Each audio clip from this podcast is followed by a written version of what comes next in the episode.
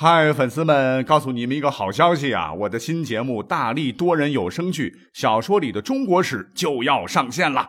想要了解新节目或者跟我互动聊天，赶快来加入 VIP 粉丝群，入群二维码就在本期节目的声音简介中。你也可以添加我的小号，拼音大历史加六零六 D A L I S H I 六零六，然后拉您入群，我在那儿等你。管他正史野史。这里只有大历史，大力讲的历史正在播出。欢迎继续收听历史上老赖的故事。上期我们讲了哈，这个刘皇叔就卖草鞋的刘备呀。有人说刘备的老赖战术技能那真是极致的发挥啊。这刘备说起来也是个人才，是自学成才。作为一名白手起家的 CEO，企业文化那做的相当的好了。哎，我们都知道刘备在光复汉室的号召下。是一大堆人呢，屁颠屁颠的愿意加盟入伙，什么诸葛亮了、张飞了、关羽啊等等。但是你别看刘备是草根阶层啊，可是刘备不傻，那为了活下去，你别说哭了啊，那就是赖，那也是可以的。那么在《三国演义》里边，那讲的关于他的这个老赖的故事，非常具有戏剧化啊。那么话说在东汉末年，诸侯割据，荆州呢，乃是刘景升之地，就是刘表嘛。孔明呢，曾劝说刘备将其取下，但是刘景升是刘备的同宗兄弟，刘备不忍心取之啊。后来刘景升翘辫子了，家业呢被他的小儿子继承了啊。可惜这个儿子不争气，把荆州竟然赐予了曹操。诸葛亮一看不爽了，于是怂恿周瑜和曹操死磕，自个儿坐收渔翁之利，是用计以借的名义就拿下了荆州吧。借谁的呢？借东吴的啊。那么荆州在刘备手里，这个周瑜就气不打一处来啊。原来当我是白痴啊，于是想起兵硬夺。这时候老好人的典型鲁肃先生跳将出来说：“都督莫气呀，以免伤了两家和气。我呀去要要看。”于是乎呢，就成就了在《三国演义》当中的经典桥段——东吴向刘备讨要荆州的故事。可我们的刘备那也是变色龙一条啊，一改温良恭俭让的草根形象，满脸不高兴的了。借给我的，我凭啥还你？我也出了钱，出了力，出了人呐！鲁肃，你个呆瓜，你给我滚！不不不能滚啊！现在我实力还是最弱的，还得要联合好帮手一起对抗曹操嘛。哎，但是没关系，我是天生的表演高手啊，我的特长就是哭啊。结果就在刘备的呜呜呜的哭声中啊，害得多少个春秋，鲁肃是来了又走。被刘备耍赖皮，一次次的哭的梨花带雨啊，搞得是空手而归。正是《三国演义》的这个故事，这便有了那句歇后语啊，叫做“刘备借荆州，有借无还”，也成就了今日刘备古代的老赖之名。哎呀，害得刘备现在一讲起失信故事，总是把刘备搬出来催呀。好了，我们就简单讲讲了哈。讲到这儿，你可能会觉得，我们都是从小看《三国演义》长大的，这些内容都知道啊。不不不，我们今天讲的内容可能是不一样的。为什么呢？因为《三国演义》是小说了哈，一说老赖，你说就把刘备算进去，实在是不公平的了哈。我们马上呢就借着这个老赖的东风啊，给刘备老人家先来平个反。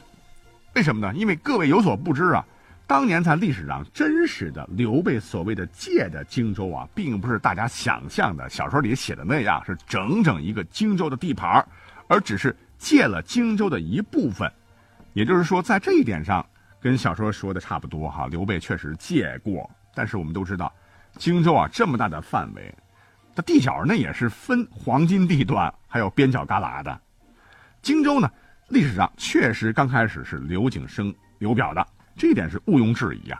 如果说刘备啊，他讲自个儿是中山靖王之后是真的话，那刘备和刘景升那就是亲戚关系啊，那亲戚之间。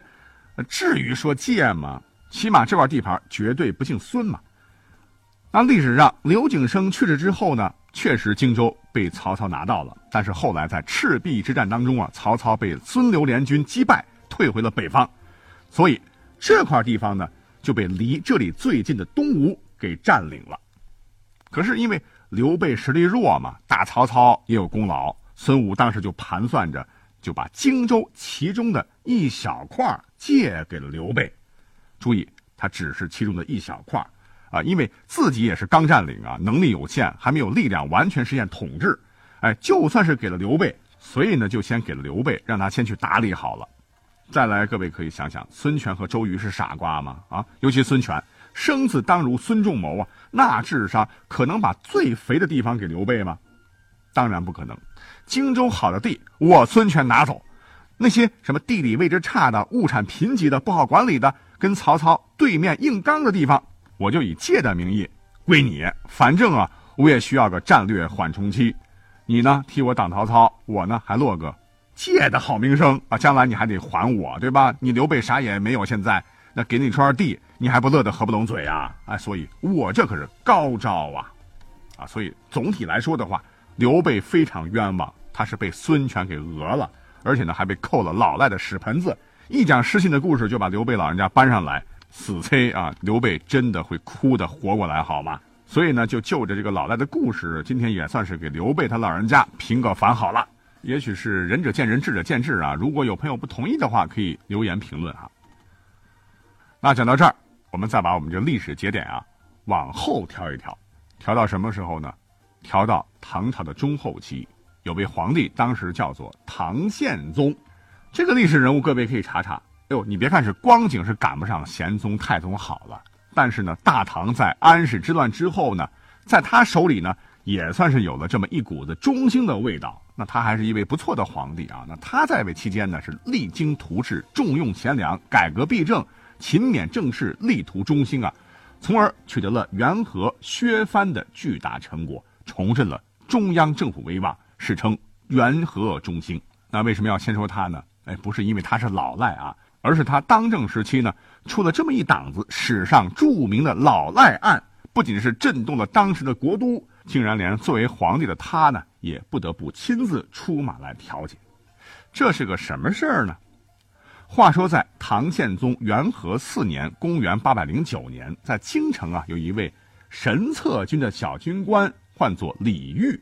哎呀，可能是玩麻将亏大发了，还是缺钱做买卖折了本吧。他呢，就朝这个京城的某位大富豪是借了八千民钱。说一下啊，一民钱就是一贯钱，八千贯钱那肯定是不少了。在当时约定是三年还清，结果三年过去了，哈，这个人是分文未还呐。所谓是历史的悲剧总是重演呐啊！这个富翁不干呢，就去要啊，什么八千块，老子什么时候见过啊？给你八个大嘴巴子啊！扇的那个富翁是两眼直冒金星。这借钱的富翁当时就气坏了。好，你等着哈，真以为你自个儿是爷，我就不相信这个世界没有公平正义。他气不过，就走了法律程序。这李煜都是告去告去，喝马尿去。你你知道为什么这个小军官这么牛吗？敢欠这么一笔巨款不还？因为他是神策军的人。那要说起来啊，刚才讲到这个神策军在历史上大名鼎鼎啊，乃是唐朝中后期中央北衙禁军的主力。原来呢是西北的戍边军队，后来进入京城，成为了唐王朝的最重要的禁军，负责保卫京师以及远征伐士啊，为唐廷直接控制的一个主要武装力量，是唐朝维持统治的最重要的军事支柱。本来呢，神策军应该是一支精锐中的精锐才对，可是到了唐德宗的兴元元年以后，禁军因为护驾有功啊，将领多受到皇帝的礼遇和恩宠。时日一久啊，神策军腐化堕落了啊！他们仗着皇帝的恩宠，是日益骄横放纵，连当时的京兆府，也就是帝都的行政一把手，都没有办法管束禁军呐，任由他们胡作非为。所以呢，这个被欠了巨款的富翁，那可真就悲催了。按理说，没人管得了，自然是有冤没处伸呐，那笔钱八成是肉包子打狗，有去无回喽。可问题是啊，富翁他命好，他当时正好碰到了一个脖梗子很硬的金兆尹，也就是首都市长，他的名字叫做许梦荣。呀，这个人是为人刚正，不畏权贵呀。案子最后的报到他那儿的时候，他气的是拍案而起呀。这李煜久欠欠款，他不还不说，还口出狂言呢，动手打人，这还得了啊？他竟然立即派人捉捕了李煜，并把他关进了监牢，逼着他限期还款。他是直接审案的哈，李煜，你可知罪啊？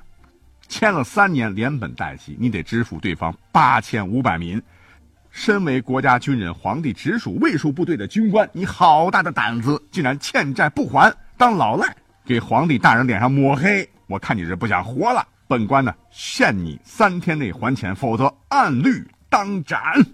来人呐，押进死牢。这李煜本来是挺横的啊，这一下子就腿软了。没想到，这地方行政长官竟然敢动自己。所以消息传出之后呢，神策军全军震惊啊，是纷纷上诉要帮李煜喊冤。这个时候就惊动了唐宪宗啊，他得知以后呢，就赶紧派太监传旨，就说。哎呀，算了吧，他赖就赖吧，为朕保家护院的，给朕个薄面，把李煜赶紧放回军中，要不然军心不稳，朕可就指望神策军护着了呀。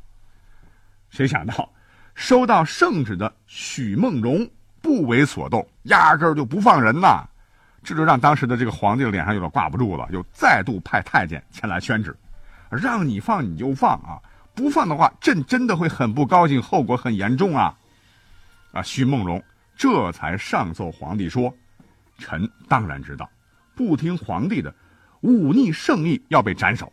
可是我觉得为天子当差，理应为陛下严惩腐败，扫清黑恶势力，除暴安良。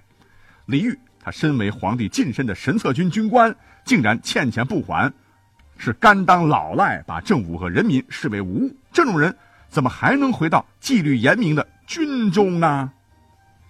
哼，唐宪宗那真是个好皇帝，看罢奏折以后，相当感慨啊，说朕啊殚精竭虑为国家社稷，日夜操劳，没想到我朝还有如许梦荣这般刚烈正直之士，真是倍感欣慰呀。